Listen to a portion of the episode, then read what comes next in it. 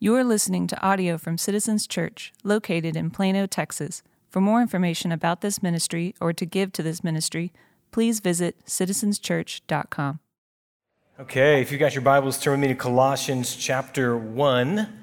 And we are going to, uh, I'll read in just a moment 15 uh, through the first half of 18. As you're turning there to Colossians 1, I'll introduce myself. My name is Jamin Roller. I am uh, one of the lead pastors here at Citizens Church. If you are a guest with us, we're so happy uh, that you are here. And, and, this morning will look just a little bit different uh, than our Sunday mornings typically look. I uh, only have about 20 minutes to cover uh, verse 18, which is what we'll do um, four times a year. Uh, we are going to shorten our service times. So that we can have a member meeting immediately after service. And so we're doing that for the first time this Sunday. Hopefully, members, that is not news to you, but if it is, surprise. Um, th- what this allows us to do is it allows us to gather uh, as members of the church um, at a time when, when more of our family is able to come and be together. And so we're fighting for a time to be able to have member meetings, to be able to uh, highlight and acknowledge how important uh, what belonging uh, means to us and how important membership is to us here. And so the time we landed on was in a time when all of us are here already, which is on Sunday morning. And so we'll shorten the service time.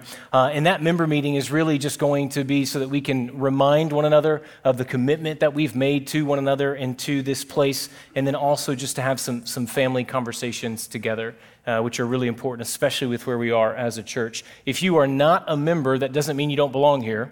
Uh, if you're not a member, it means that you're uninvited uh, to this place or anything like that. Uh, you belong here uh, because you are a believer in Jesus, or even if you're uh, a seeker uh, and you're not sure about what you believe about Jesus, we, we want to be your place. We want you to belong here. Membership is just how we have formalized our belonging. It allows us to just be to not be confused about expectations, theology, beliefs, and so membership is just really our formalized belonging. if you want to be a member, our next membership class is on November 10th. Would love for you to join us in that. All of that to say, I will preach a 20 minute sermon.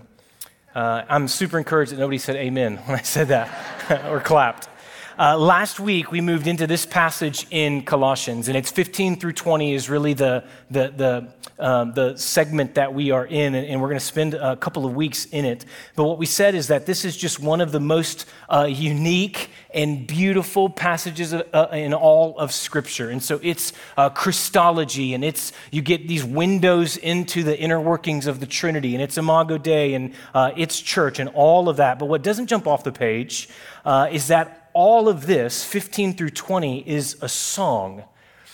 You have all of these truths presented about Jesus in its rich theology, but it's presented as poetry. It's presented uh, in artistic form. It's presented as art. And so we can't go back through all that we said last week. Uh, you can catch the sermon online or on our podcast. Uh, but what we have to go back to in order to move forward to verse 18 is, is this that Paul is writing to a people like us who live under pressure, both external and internal. They live under this pressure to uh, minimize the work of Jesus and to minimize his significance. And what you see early in this letter, Paul says, Thank you. Paul says, I'm praying for you. And then he jumps into all of this truth about Jesus because he's going to squash that pressure, but he doesn't do so by defending Jesus. He doesn't play defense, he plays offense, and he doesn't argue uh, point for point uh, with the heresy that's out there or with the temptation that's out there. Uh, what he does is he defends Jesus, he argues for Jesus by talking about Jesus. Jesus is his argument for where our love should be and how our love should be shaped. So in, in 15, he starts singing this song. It's a hymn that the early church used to sing. He's the image of the invisible God, the firstborn over all creation, for by him all things are made. He says that he made everything, he's before all things, in him all things hold together. It's all of this theology, but it's a song because, because when it comes to Jesus, it's not simply a matter of what we know, it's also a matter of what we love. And this song goes after both the mind and the heart. So, if we go, go back just a bit, what it means is that as we walk through it last week, as we walk through it this morning, as we walk through it next week, what we should expect this to do, what this song should do, is we should expect it to go after some gaps in our life. And what I mean by that is we should expect it to go after um, those gaps between what we know and what we crave, to go after the gaps that exist in my life and in your life, like that thing in us that can sit at the feast and crave things that are cheap, that, that, that thing in us that can sit at the feast that is Jesus, that is this song, and to crave and desire other things. It's like sitting uh, at the fine dinner with the rich food and craving what is fast and empty, if you remember the illustration that we used last week. On that note, Thank you to all of you who sent pictures or posted about the nachos you ate after church. Uh, it was encouraging to see how the Lord moved in your life after last Sunday. So, so uh, I know that I was made to crave. If Jesus is the image of the invisible God, He's the firstborn of all creation, I know that I was made to crave what is eternal and secure, but I desire what is new and fleeting uh, a new uh, house, a new thing, a new look, a new post, right? Uh, I know I was made to image Jesus but I am stuck in this crushing pursuit of trying to reflect a version of me that does not exist, that I hope to be someday in the future. And at the very least, I can fool everyone around me that I'm already there. And what we're saying is, is if we come and if we're honest about how this song goes after the gaps in our life, what we're going to strive for is to not just know that Jesus is eternal and secure, but to actually pursue him as the thing that we rest in and as the thing that we live from. Uh, to not just know that Jesus is the life that your life should reflect, but to walk in the freedom that comes from conforming to that life and having all of your sins and failures completely covered along the way. And that's what we're here for. That's what this will do for us. So we're back to that table this morning. Jesus and this song about him is the feast. And, and if it continues to do its work on us, it'll do its work on us in, in this way that it goes after the gaps in our life. And that always comes out as a, a confrontation of something and a cultivation of something. And so in the last 15 minutes that we have here, what we see from verse 18, Jesus is the head of the body, the church. It goes after the gaps in our life by confronting pride and cultivating belonging. 15 is this He's the image of the invisible God, the firstborn over all creation, for by him all things were created, in heaven and on earth, visible and invisible, whether thrones or dominions or rulers or authorities, all things were created through him and for him. He is before all things, and in him all things hold together. And then here's our phrase that we'll camp out in. And he is the head of the body, the church this little phrase is about Jesus and about his church. And here's what I know uh, I know that church is a really loaded word. Uh, I know that um, you, just by you being here, uh, have some level of interest, value, appreciation, involvement in church. Uh, but I also know uh, and just to be clear, what I'm not saying is I'm not saying that, that this is the sum total of what it means to be the church. We, we believe uh, convictionally that to be the church means we are the people of God beyond just an hour and a half on Sunday morning. But in a room like this, a size like this, what's true is that there are a lot of different experiences that you have had in church, and maybe your experience in church is uh, a lot more similar to my experience in church, which is church has just always felt like home. Um, my dad is a pastor. I grew up in church, and my memories of church, there were some that were awkward, there were some that were painful. Most of it was we didn't have a whole lot of money, and the people from the church brought groceries to our porch. And so church always has felt like home for me. And, but then I know many of you, your experience in church is that it is tied up in that word are just wounds.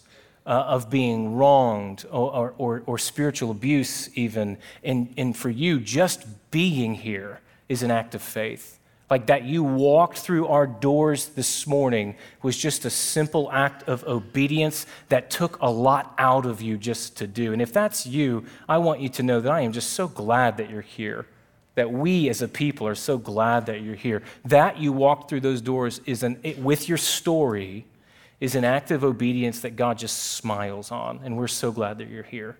But there are all kinds of different experiences in a room like this, all kinds of different expectations, even in a room like this. Some of those are preference expectations. I expect the music to be this way. Uh, others are, you know, convictional expectations. I, I, expect the Bible to be preached. And, and, and look, I, I know that in any one uh, person in any one family, all of that kind of exists. And so what we get here is a simple starting place for the church a simple starting place uh, of what this should be about and what this should look like. And so uh, I want to, to just look at the word and then the metaphor that we're given. The word that Paul uses for church, it just means assembly.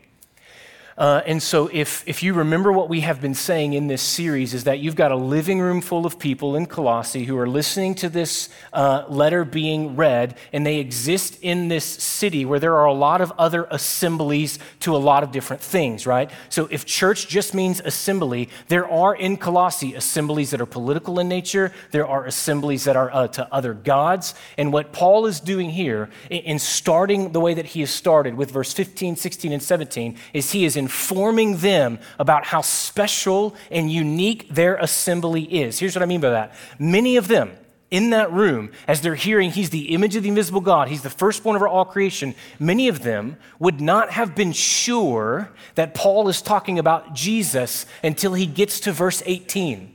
That's information for a lot of them. That's news to a lot of them. So they're sitting there and they're hearing the one who created the world, the one who all of this exists for. He's the one who you are here for. He, he is Jesus, the one who's brought you together, the one that you have assembled around. And so, what he's saying to them is that in a, in a context where there is, if church just means assembly, then Colossae was a place where there was a church on every corner. In that context, what he's telling them is this is a unique gathering. Like, this is a unique, special group of people that has as its center Jesus, and nobody else can say that.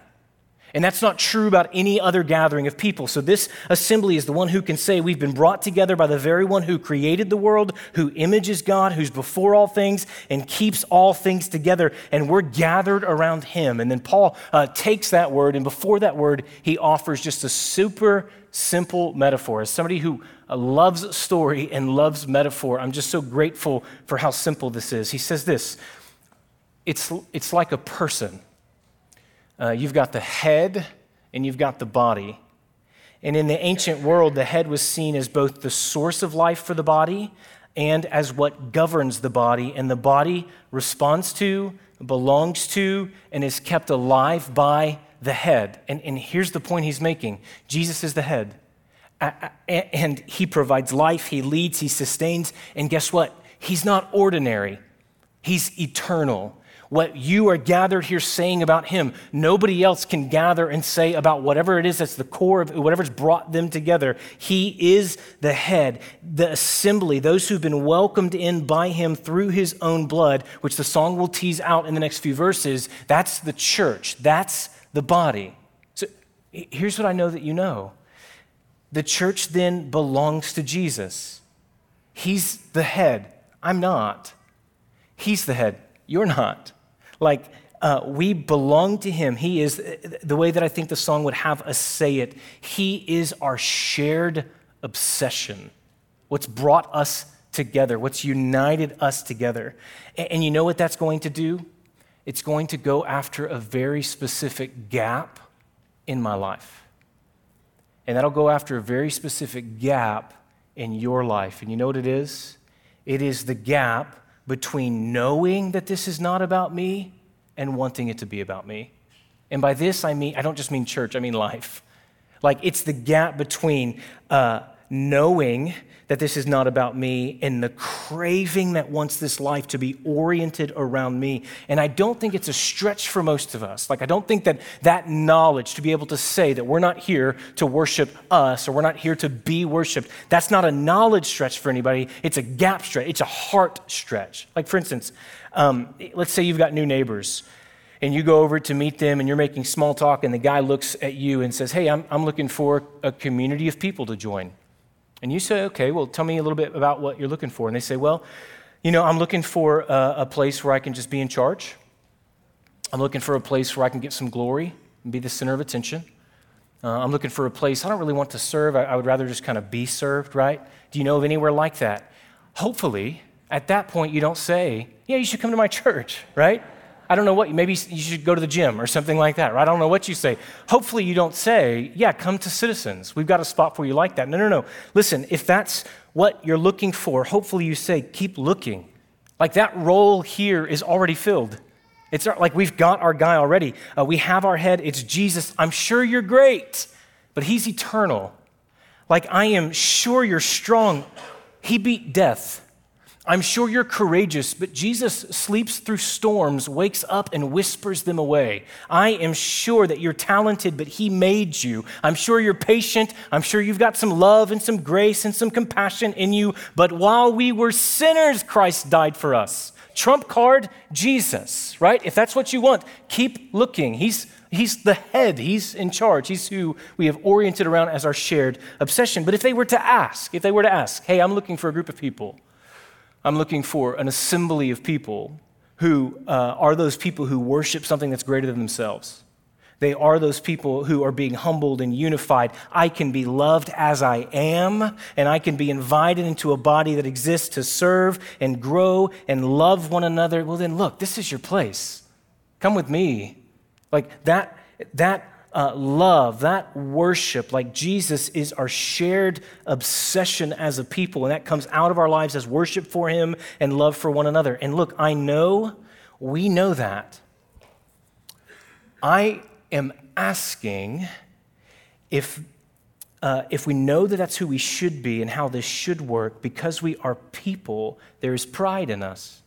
There's pride in all of our hearts. There's a pride that says, I should be the head.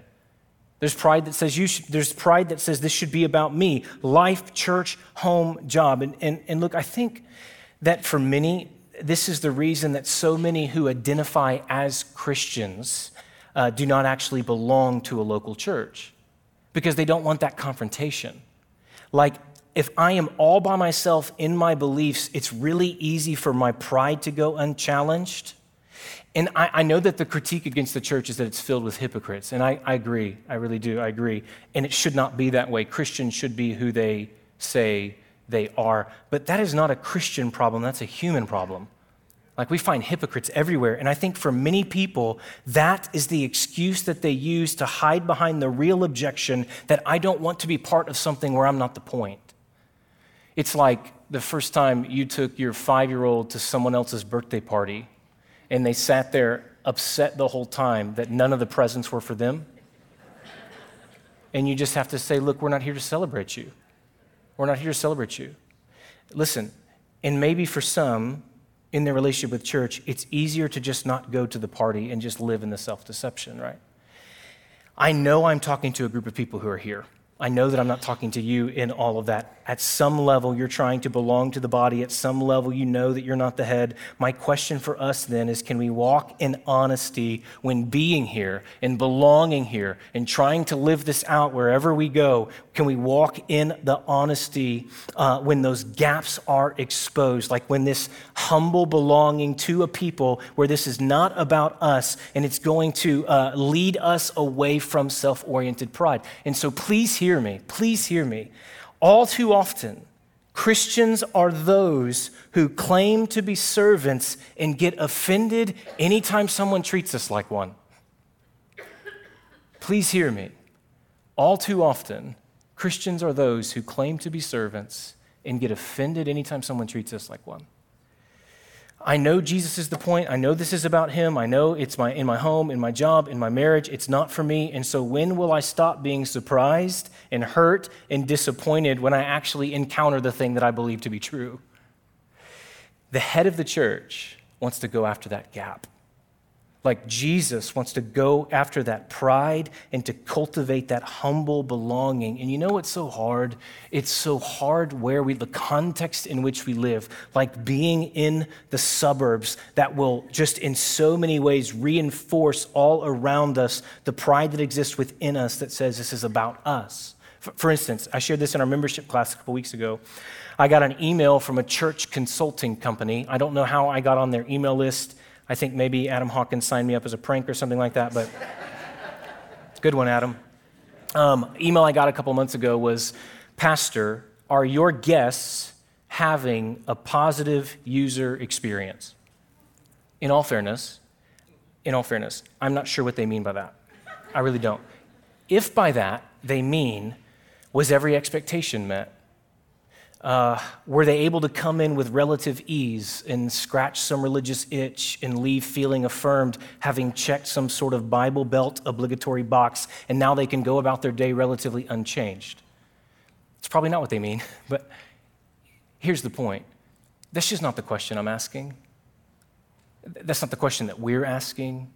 For those of you who are here and bought in and belong and moving in closer, I know that's not the question that you're asking. Like, what I want to know is if when we gather, do we experience God? Do we experience God? Irrespective of, of, of, some sort of user experience. Like when we gather, does Jesus take center stage as the object of our allegiance and our obsession, as the one who, uh, who, who we exist to celebrate? Like it's his party. Like what I am asking is, is there a work of God happening that can only be explained by the fact that Jesus is in charge? Are there things coming out of us collectively as a people, the only explanation of which is that Jesus is leading and we're trying to catch up to where he's going, like beyond what we can control, beyond the gifts and the talents and the planning, and beyond Sunday morning, are we becoming a people marked by dependence on Jesus and deference to him? That's what I want to know. Uh, and that's what I know that we collectively, the time that we get together, we collectively will stand before God and, and answer that kind of, of question. Now, here's, here's, here's the reality I'm out of time. Uh, I could use the next 90 seconds that we have to maybe go further into some of that uh, diagnosis. Maybe we could go into some of that pride or, or, or some of the, the confrontation. And it's just not what we're going to do. And let me tell you why. Um, because I have just been so wonderfully haunted in so many different ways uh, by the reality that we are that people. The thing I'm just asking, the thing I'm saying I want to be, there is so much evidence that that's who we are, that that's what God is doing. Like, it, I would be bordering on negligent if I did not acknowledge to you that we are that kind of place imperfectly, but we are that kind of place. Here's what I mean there's this conversation that I've had over and over and over again about us with other people, whether it's people who have been coming in over the last six weeks to, uh, to lead worship on a Sunday, or people who've been coming in to preach, uh, or even just people who have, who have come to check in on us as we've become citizens, or even just people who've come and visited our church for the first time. And so we will talk about our church, and we will talk about you, and we will talk about us together. And, and what they will do is they will try to describe something. And I've had the conversation over and over and over again, and it will come out like this It's a text last Sunday. Thank you for letting me come and lead worship at Citizens. There's something special about that people, there's something sweet about the people. It's my dad, you know, uh, after our commissioning service a couple weeks ago, who just said, Look, God is present among you guys. And my first thought was, You're just saying that because they laughed at your jokes, right? that were at my expense, which was hurtful. Uh, or, or it's a family who's, who's come, moved in from out of town, and, and the conversation we're having, just kind of scrambling for words. And where they end is, you know, there's just grace here. Praise God.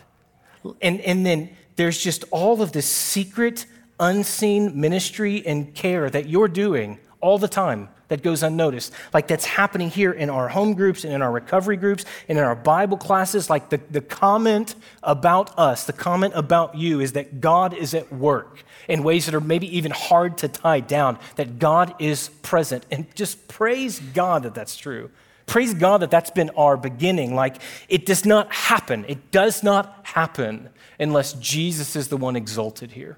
It doesn't. It does not happen unless Jesus is our shared obsession. And what I know that even those coming in from the outside don't know is I know the stories of faithfulness that exist in this room right now, how you've suffered well, how selflessly you've just given and you've poured out. And this body of believers adores Jesus, and God has blessed that adoration by giving us more of Himself. Praise God. There are areas we need to grow and areas I want us to, to grow and be sharper in, but to hear from those who come in from the outside that what is true about us are the kinds of things that only God can do among a people just has my heart so filled with hope and excitement and encouragement about where He is leading us. Listen, that is only a reality here as we continue to declare that simple metaphor. We're the body, Jesus is the head.